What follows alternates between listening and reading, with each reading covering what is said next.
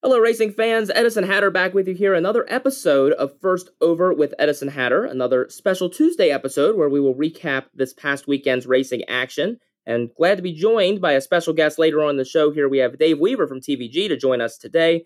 But first things first, we'll recap a little bit quickly about Woodbine Mohawk action last week, starting with the Wednesday evening show when Robert Reed Jr. and I talked to you about the early and late pick five. That early pick five, both Robert Reed Jr. and I gave you tickets, and Robert had a very good day in that early pick five. Race one, the eighth best keepsake at six to five, got the job done, both alive through that first leg. But race two, the two Shanghai Seals Sealster at nine to two, provided a good little price in the sequence. The third race, the six, more than my hometown at five to one, provided yet another little bit of an upset. Now, the fourth race was when it got really good for Robert Reed Jr. at four to one Sunday afternoon. His single in the sequence got the job done. So he was alive to a couple different horses in that last leg, and he got the best price of them. The 10 Cyclone Sister that he made a good case for got the job done at 8 to 1 to round out a $1,465 pick five ticket for just a 20 cent investment. So, congratulations to Robert Reed Jr. Hopefully, you played along with his ticket at home and not my losing ticket and was able to cash one yourself.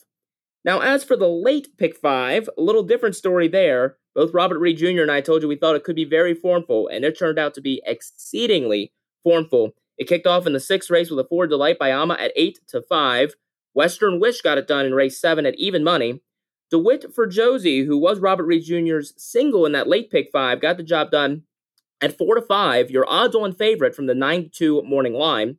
Race 9, the 6, so much more at 2 to 1 was actually the biggest price in that late pick five sequence, as the four Where Are We Expat won race 10 at 1 to 5. So a very, very formful late pick five sequence. 8 to 5, even money. 4 to 5, 2 to 1, and 1 to 5 got you $21 and some change for a 20 cent winning ticket. Now, as for the Saturday action at Woodbine Mohawk, you got to listen last Friday morning to Ashley Mayu and I giving you early pick five tickets. And in the first race of that early pick five sequence, still with that $100,000 guaranteed pool, the six Let's Get Pickled got the job done at 3 to 1. And Ashley Mayu included that horse. I did not. I was knocked out in the first leg. In race two, the two Stonebridge Helios at 7 to 5 kept us, or at least kept Ashley rolling. Race three, the four Victor Invictus at 2 to 1 got the job done. In race four, the eight Parisian Blue Chip ended up being a horse that both Ashley and I overlooked. We did not include him, and he got the job done at 2 to 1 from that outside post. And in race five, at least I did give you one horse last weekend if you were listening in. The seven, he's Swift, 24 to 1, the third of three horses that I used in that leg. Made a good case for him, and he did indeed pull the $51 upset. That was a $2,250 pick five winning ticket for 20 cents if you had that on Saturday evening, and hopefully someone out there listening did. Now, as for those other featured races on Saturday that Ash and I talked you through, we talked about race six, where the four century inspector at four to one got the job done. Better Have My Money was sent off at 1 to 9. Again, a very heavy favorite, was 15 cents on the dollar, and honestly just didn't have it. Just a weekend through the stretch and ended up finishing fifth out of five, again at 1 to 9. So Better Have My Money. A disappointing effort for sure, but Century Inspector at 4 to 1 pulls the upset in race 6. And finally, in the 10th race, we talked about that preferred event. The two Where We Vital was 4 to was 4 to 5 at post and ended up winning as your odds on choice. He was an impressive winner the week before when both Robert Reed Jr. and I gave you that horse and he comes back here in the preferred to get the job done at four to five. Ashley and I's top selection, Wheels on Fire, ended up fourth, had a pretty good trip, so not really a whole lot of excuses for Wheels on Fire in that kind of disappointing fourth place finish in that field of six.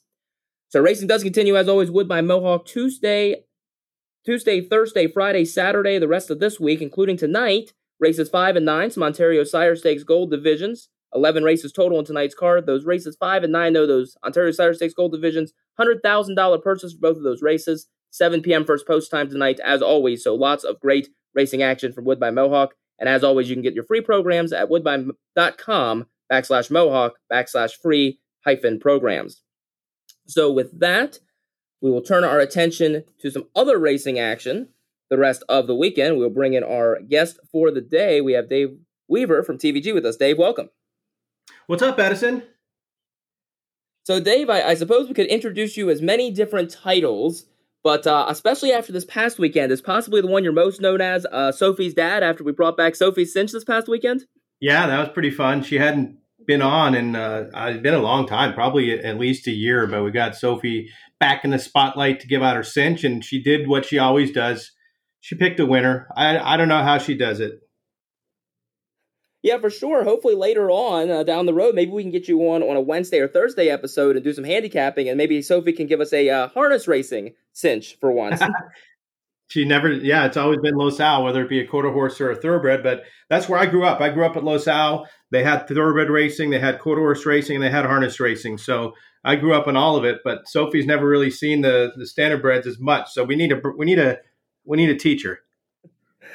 So, Dave, you, you alluded to it there, but for sure, you are for sure one of the TVG talent that has a lot of experience in a lot of different places. Obviously, you have done some Los Alamitos, especially during the pandemic last year, and I think I speak on behalf of a lot of fans when I say thank you so much for your great coverage, getting us all through the pandemic on those Friday, Saturday, Sunday evenings with some Los Al coverage. Obviously, you cover plenty of thoroughbreds for TVG, and you also do some harness racing as well. Yeah, I, I, would probably say I'm the most versatile as far as being able to, you know, if they asked me to do anything, I would raise my hand probably every single time, no matter what it is. If it's Breeders' Cup or Breeders' Crown or All American Futurity, whatever it is, I would love to have an opportunity to, to cover it for TVG. So I know you've been to a lot of different tracks, of course, in your times, and uh, obviously First, we'll ask you about the Meadowlands. I know you've been there, not unfortunately not this year with us, but some Hamiltonians in years past, as well as this uh, summer. You got a chance to slip up there as well. Yeah, I, was um, hopefully going to do the Hambo, and I, I, got redirected down at Del Mar. So Caton did an excellent job um, getting a chance to, to, cover this year's Hambo. But I've done plenty of Hamiltonians in the past, and I got a chance to cover Monmouth Park this this year. And of course, if I'm an hour away from the Meadowlands, you know that's where I'm going to be at night. Actually, as a matter of fact, I've been becoming so used to the surrounding restaurants and the hotel that I like to stay at um, right near the Meadowlands that when I covered Monmouth for the week, I stayed in Lyndhurst. So I drove, I preferred to be closer to the Meadowlands and commute to Monmouth rather than the other way around, just because I love it so much there um, at, at the Big M. Hey, tough to fault you for that. I do a little bit of that as well. Of course, I also work as the track announcer at Freehold, just about 10 minutes west of uh, Monmouth Park. So I also, when I do Freehold Meadowlands, having to work with double headers, I do stay in Lyndhurst and then drive back down to Freehold during the next day. So cannot blame you for that one, um, for sure. hey, have you called it? You've called Rosecroft, right? I have, and that's where we're going to ask you about next because I know you were just before I started working full time at Rosecroft in September 2019. And I know you last made an appearance there in May 2019. I for sure was watching from home as a fan. So tell us a little bit about that day. Yeah, so I was going to say we didn't have something in common because we both called a race from uh, the booth at Rosecroft. Pete let Todd and I come up and each call a race. It was Preakness weekend, so it had been May of 2019, and Rosecroft decided to invite us down to have a match race. So we were both in double jog carts, basically. Todd and I were with drivers, and we were one and one A, you know, just going around the track. And I beat Todd by maybe a diminishing half a length, but and you could probably find that on Twitter uh, at Todd TVG. I think he tweeted it out from way back uh, in, in May of 2019. He was videoing the thing from his phone the entire time, and he's he got a really good vantage point of what it's like to be in the sulky. But in doing that, I think he blew his chance at winning the race because I was determined to win, and he was you know, fiddling around on, on social media. So thank you, Todd, for letting me win. so for sure. So you got the chance to call, you said, from the booth, of course, correct? We have both called from the same booth. Now, something that I know some of our listeners know because people know me and I know I've told them before, but many might not know that that is a booth for a half mile track, but the racetrack ended up being expanded to a 5 8 mile track. So a little bit tricky to see around those corners, isn't it? Yeah, but it's at least it is still like a, a small track because I've had the opportunity now. Um, it's so awesome that I have good friends like you that are announcers that when the opportunity calls and I get invited to call a race, I never say no. And I've had about five, six chances maybe now Delta Downs, Pompano, Rosecroft, Charlestown, all the smaller circumferences. But I got to call a race with Gary Seibel at Cal Expo, which is a mile track. So to me, even though maybe the configuration of the booth is not suited um, for for the five eights. At least it's not a big track because for me the toughest one was the bigger track. So I would imagine that the Meadowlands is it's it's the same where you know you have really got to cover a, a, lot of ground with with your eyes, whereas the smaller track you can pretty much see what's going on even without the binoculars. Yeah, for sure. You know, I do obviously uh, enjoy calling whenever I get the opportunity. Saturday morning, the baby races at the Meadowlands on the big mile track, but definitely is easier on the smaller tracks. And in particular, I think Freehold might actually be the easiest just because it's daytime and a half mile track. And yeah. by the way, you can add that one to your list. If you're ever back out to Monmouth, you know, we're right there at Freehold in central New Jersey. Come on out and you welcome to come right. race with us there if you get a chance. That sounds like a, an offer that I will not turn down. So hopefully we'll get a chance to see it possibly. I know we overlap a little bit. Uh, Freehold coming back here. Actually, next week. We'll start next week, Fridays and Saturdays, 1230 first post. And I know overlap with Monmouth just a little bit. We actually have the same stewards, actually, that uh, are judges with us at Freehold are actually some of the stewards over at Monmouth. So they get the true double duty there, the thoroughbreds and the harnesses. I've been a Freehold. Um, it's probably been 20 years, but um, that's one of the tracks that I can put a check mark next to. I remember a lot of picnic chairs and just people hanging out on the apron. I don't know what it is like, you know, these days versus in the maybe the mid late 90s, early 2000s, but it was a it was a pretty cool vibe. Probably hasn't changed a whole lot since then, but for sure it is a very nice track. Uh, nice to have on the after the afternoon delight we call it at Freehold. Very nice uh, racing action and always nice fans out there, and a very enjoyable experience for me in my now eight months working up there, and looking forward to getting back for sure next week. But of other tracks you've been to, We'll ask you about the one this past weekend you got to check off for the first time visiting Harrah's Hoosier Park in Indiana, getting to see good friends Michael Chamberlain and Emily Gaskin. I got to see Emily. I didn't get a chance to go up and say hi to Michael, but um, I was watching his coverage along with uh, you know Rick Moore and Emily and Hollywood Hayden did an awesome job too on that broadcast that evening for the Dan Patch. But it was cool. I'd never been anywhere in, in Indiana. That's the first time that I'd ever landed there down in Indianapolis, and it was pretty cool. I, I was amazed by the amount of cornfields that I, I, always think Nebraska, maybe Iowa, when you think corn. I tell you what, Indiana, eh, that's all it was. And if you look closely on the on the feed when you're watching Hoosier Park, they're backed up against a cornfield. I never noticed it until I started, till I saw it driving in, and then now when now when I'm looking uh, on the Hoosier feed, I always notice that there it is. But yeah, I was like amazed by the amount of agriculture that they have all around. And I, I got a chance to play golf the morning of the Dan Patch about a half an hour away. And I got a chance to kind of drive just through the Indiana countrysides. And it was phenomenal for a guy that's basically from LA to see that kind of uh, beauty was pretty cool for me. Yeah, you know, I do that all the time whenever I go to new tracks. It's always interesting to kind of see things that you see on the simulcast feed and kind of, you know, actually be there and piece it together. But uh, mm-hmm. uh, you should have gotten the opportunity. I guess you were out there August the 13th, that Friday. You should have gone to Iowa the night before. You could have seen the Field of Dreams game. I know. I, I looked it up on the map. It was like a seven hour drive. So it wasn't exactly right on the border. It was, a, it, it would have been a hike, but I ended up watching it, part of it uh, up in the sports book that they have now um, at Harrah's Hoosier Park. So it was all good. It was that was a fun night. Yeah, I know. At one point last year when they were going to hold it, I considered myself never really been to the Midwest. Would have liked to have gone out to that game, but I think I saw cheapest tickets might have been somewhere around like sixteen hundred or something just to get in. So for sure, a very popular event out there. I've got some information on you, by the way, that I don't know if you've uh, you've revealed here on First Over. By the way, if I did a podcast, it would be Dead Cover with Dave Weaver. That actually has a, a good ring to it. But you as I think you were maybe 17, 16, 18 on your birthday, you got four, I guess not necessarily foul balls, but you got four balls at four different ballparks in the same day. Little known fact about Edison Hatter. Probably is for sure a little known fact. Yeah, I do love going to baseball games. Obviously, uh, now with my job and you know out of college, uh, a little bit less time. But yes, that happened in twenty 17, that was my 18th birthday, because most years have been spent at a baseball game. I think the year before that I was in Toronto with the Blue Jays. The year before that was, I believe, Denver. This year I was actually at PNC Park to watch a rainout in uh, Pittsburgh um, before I had to ah. call the races at the Meadows the next day. But yeah, that year was 2017, the year I turned 18, and it included three minor league ballparks in Maryland, starting with the Hagerstown Suns, the Frederick Keys, and the Bowie Bay Sox, some Orioles and Nationals affiliates, and then rounded it out with a ball at Nationals Park at the Nationals game that night. So you are correct.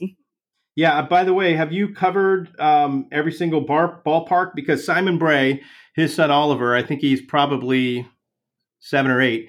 He's trying to take him to every ballpark, and they've covered about maybe nine of them, I think now. Most of them on the uh, on the West Coast, but it's his goal take his son to every single park. Are you trying to follow that same dream, or have you already done that?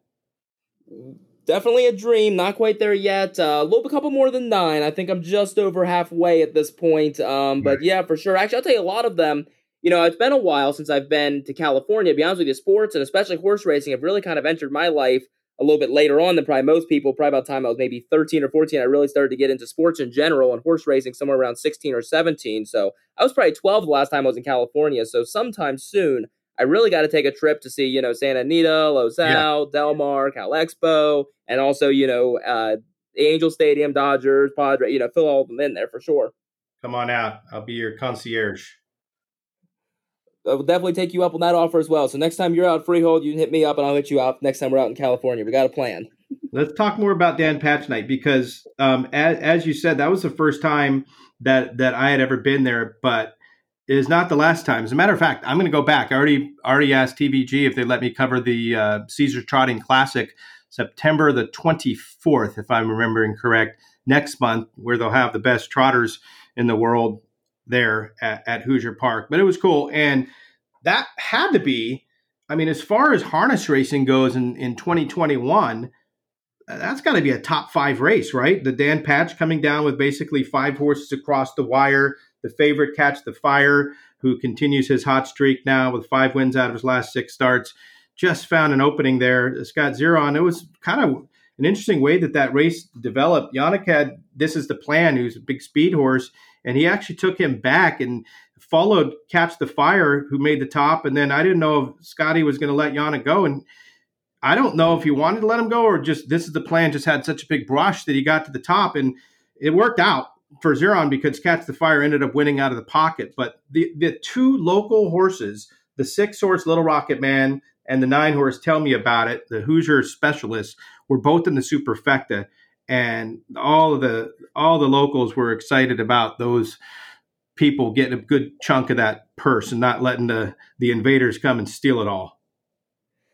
Yeah, a lot of things to dissect there, but for sure, I think it's got to start with the nine. Actually, tell me about it. Who at sixty-eight to one finished second and was only beaten by a neck. I mean, how strongly was he closing at the end? He came home in twenty-five and two for a last quarter. He just about got there he, he actually went faster in the week before. He won the Open in 48 flat. The, the Dan Patch went 48 and 1. So we knew he could go that fast, but he was just so far out of it. He was dead last. I mean, he, he must have come his last half in 51 and change. I don't know. It, it was just sick because he was way back and they sizzled home. So it was an incredible performance at that big of a price for Michael Oosting to come flying. But kudos to the winner, uh, Catch the Fire and Todd Luther. I mean, what a horse! So you know he wins one of the divisions of the, of the Sam McKee. He wins a Dan Patch. Uh, he was third in, the Battle of Lake Erie behind this the plan in that world record time. He didn't have a very good trip from the ten post and the Houghton, but you know if he ends up running the table um, from here on out, what a year it would be for the uh, for the older pacing division. Yeah, absolutely. He has, has been very good for sure. And yeah, I think it was super impressive. Obviously, you got a chance to see him last weekend. I saw him two weekends ago on Hamiltonian Day, beating a very good Nicholas Beach um, in a stakes race. And for sure, uh, now this is the plan. The two disappointments for me out of that race, personally, where this is the plan. Who I, you know, I think I'm just convinced at this point that he prefers those smaller tracks. I mean, he did so well at Northfield. He did so well at the Garrity up in Saratoga, both half mile tracks. So I think he prefers maybe the smaller tracks. But also, Cattlewash, who was so good winning back to back races three and four starts ago now. And last time out at the Meadowlands on Hamiltonian Day, also kind of was forwardly placed and then just really didn't kick home that strongly and kind of did it again here.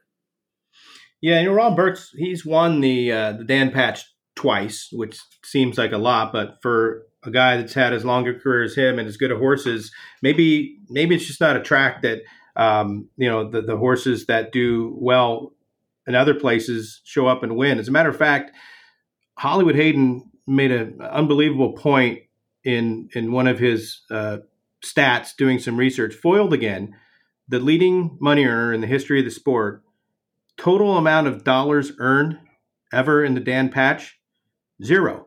So that's another horse, kind of like this, the plan that maybe was just better on the smaller tracks and you get to the seven eights and you just don't fire. So the, the top Burke performer was Backstreet Shadow, who, who finished third. He's in good form right now. But you're right. Cattlewash and this is the plan. I, I just don't think really fit the profile for the track that night. It was it was playing to courses that were coming from behind. They're both horses that want to be on the lead, and it just wasn't their day.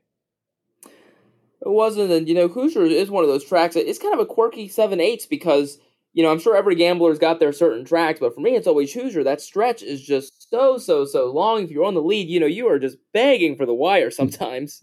And, and usually the wind is playing. At least that night it was, and I think that's pretty much the norm. It's a it's a headwind down the backside, and then it's a it's a tailwind down the lane. So you'll see those 25 and change opening quarters, and then maybe a 54 half as they're going into the wind and then they'll fly home in, in 25 and a piece or, or 26 flat. So sometimes that that tailwind will really help the horses coming from way back and and get them to come these sizzling final quarters. So you had mentioned, obviously, to, to, to, close it up here on, on Catch the Fire winning the Dan Patch Stakes, uh, there was some significant prices in this race, even right, with a sixty-eight to one horse finishing second to close out a two hundred and five dollar exacta. Then you got an 11 to 1 and 12 to 1 Backstreet Shadow and Little Rocket Man rounding out that superfecta. And that superfecta paid north of $1,100 for a 20 cent ticket. So yeah. prices to be had despite the favorite winning the race. With the favorite on top. I was reading an article at ustrotting.com too about Catch the Fire, and I didn't know until I read it. He actually stood for a season in between basically the end of his three year old year until he, he came back uh, in early May at Scioto. And he, I think, covered I it wasn't a ton, but maybe 40 or 50 mares and and then came back to racing. That's something that you don't see all that often. For sure you don't. And you know, we were just talking about this last Tuesday actually with Caton Bredar talking about Manchego at the Meadowlands that you know they were going to retire her after last season. And especially considering what she's done now this year, she's six for seven so far. Those connections have to be super thrilled with their decision. And likewise here, given the form the catch the fire is rounding into this year, I've got to think those connections are probably pretty happy the way the it all worked out as well. And maybe they'll just end, end up doing that from here on out and let him let him cover some mares after the end of this year and bring him back as a five year old. I mean, he's just pacing so good right now that you, you would think that there's just so much money still to be made on the racetrack. So, Dave, we'll ask you just briefly, without great detail, but just the rest of the card in general. Uh, mostly, I'm just amazed. I was a little bit busy, of course, out of Pittsburgh, so I kind of had to watch some replays to catch up on some of the racing action. But how about some of the not only close finishes, but the prices? I mean, your first two races you ever saw at Hoosier Park, you had neck finish in both races, had a 16 to 1 horse, a 15 to 1 horse throughout the card, a 20 to 1 in the fifth race, another nose finish in the sixth, going to a 14 to 1 shot. And then how about that 55 to 1 shot to close out the card? Yeah, and that was the uh, there's a big super high five carryover from the night before, and I was wondering if anybody would hit it, but it was chalky enough underneath where even with the uh, 110 plus dollar winner, um, it, it, was hit. I think it paid upwards of uh, about 15,000 for that 20 cent Hoosier high five. But yeah, uh, what a way to end the night. And even the night before, I popped over after I had landed and got a chance to see some of the racing on Thursday. 33 to 1, 16 to 1. So it was a weekend of, of massive prices at Hoosier. For sure. Hopefully you were able to cash some tickets in I there yourself and but uh, yeah, that that that's that super high five in the last race came back uh, sixteen thousand five hundred nine dollars for a twenty cent ticket. Uh, so yeah, fifty five to one on top definitely will give you some price. And you're right. You know, if you could somehow come up with that horse on top. Underneath was all single digit horses, the next uh, two, three, four, five. So it was actually a little formful underneath, really, once you got past that big upsetter. But um, definitely some prices on that card for sure. Yeah, I, I don't want to take full credit for the handle being up, but I definitely uh, sent it in a little bit. But I think the presence of TVG being there on site, we had some of the Hoosier Park racing even going uh, coinciding with Del Mar. But once Del Mar wrapped up and there was no Los Al now on Friday nights, Hoosier Park really had the the centerpiece on TVG and the handle from comparison from last year to this year was a million to about a million 450 so it was up about $450000 year over year. So i think it was great that um, that the, the betters showed up on dan patch night yeah, definitely was a very good handle overall. A 300 over 300,000 handled on the Dan patch itself, and that 15th and final with that big super high five pool, I handled nearly over a quarter million dollars. And that was also, I guess, a good time as well. As I believe that race was basically at midnight, right? Definitely a long night yeah. for 15 races. Yeah, it was cool though. There there were a lot of uh, a lot of fans uh, down on the apron. I mean, as you would expect, the the Dan patch was the 13th. After the 13th, it, it, did kind of clear clear out. Everybody was there to see the great Pacers, and then the last two races were just kind of some overnights. But um, eh, there was not as many people on the rail for race number 15. But it was a great night. the The weather there was supposed to be a little bit of rain throughout the week, and then as we got closer to to uh, to game time on on Friday night, it was just perfect conditions. So everything worked out wonderfully.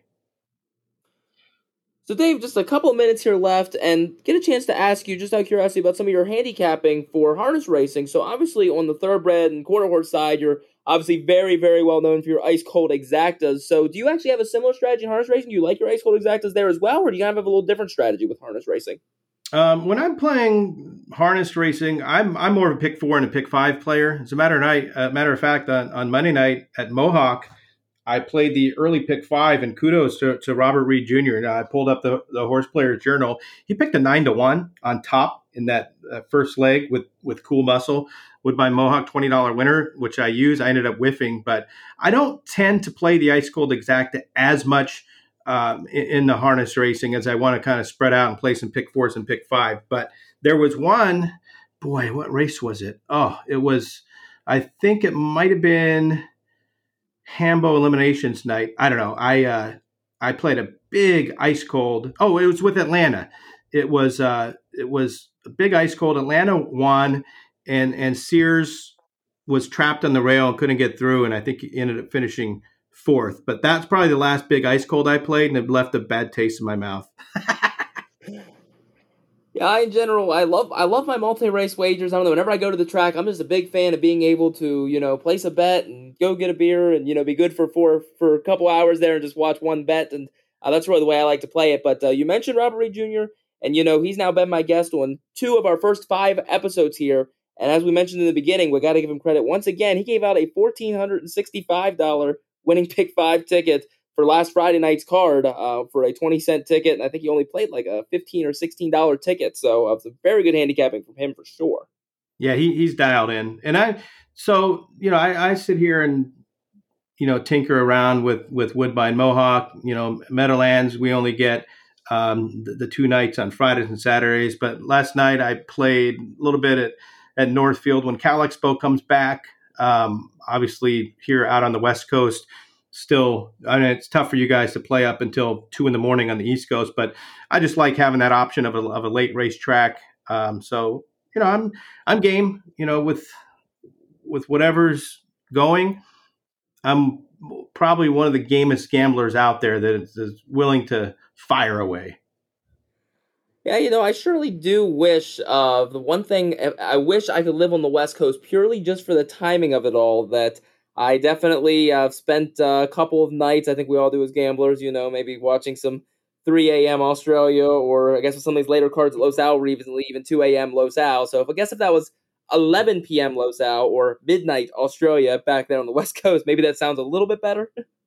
The weirdest thing for a sports fan on the East Coast realizing on the West Coast is that we have to wake up at 10 a.m. on a Sunday for some football. I don't know if that's a good thing or or a bad thing. I kind of think it's good to have it come a little bit earlier than having to wait all the way until one o'clock for that first kickoff. But I think that's the weirdest difference between East Coast and West Coast sports is that first game on an NFL Sunday.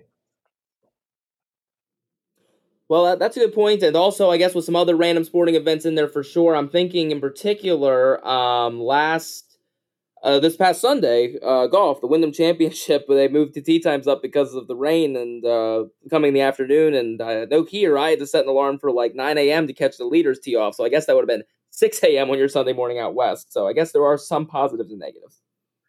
I'm a big golf fan as well. I love watching golf. So um, I don't know if you've ever had the opportunity to get out and watch a PGA event live, but they have here um, at Riviera the tournament every year. Torrey Pines down in San Diego every year, and there's one in Palm Springs. So it's it's awesome to go watch those guys play live if you've never done it.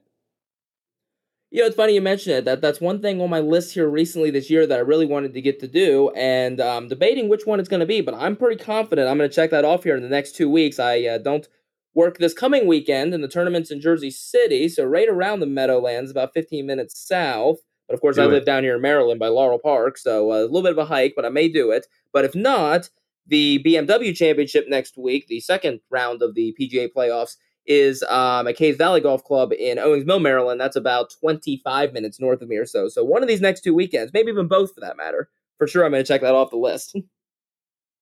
Yeah, you, you got to do it. And I know you're a big sporting fan, big horse racing fan, and you've done a great job, by the way. I don't know if anybody's really from TVG expressed how appreciative we are of you, you know, joining us on the nights that you can there at the Big M. There's been a lot of people that have uh, sat in that chair over the years, going all the way back to you know Darin Zoccali and Justin Horowitz and Jen Bongiorno, and you know it's uh, it's been a little bit of a of a revolving door of who's gets the the call to to help out TVG. But uh, every night you're on, I always appreciate what you bring.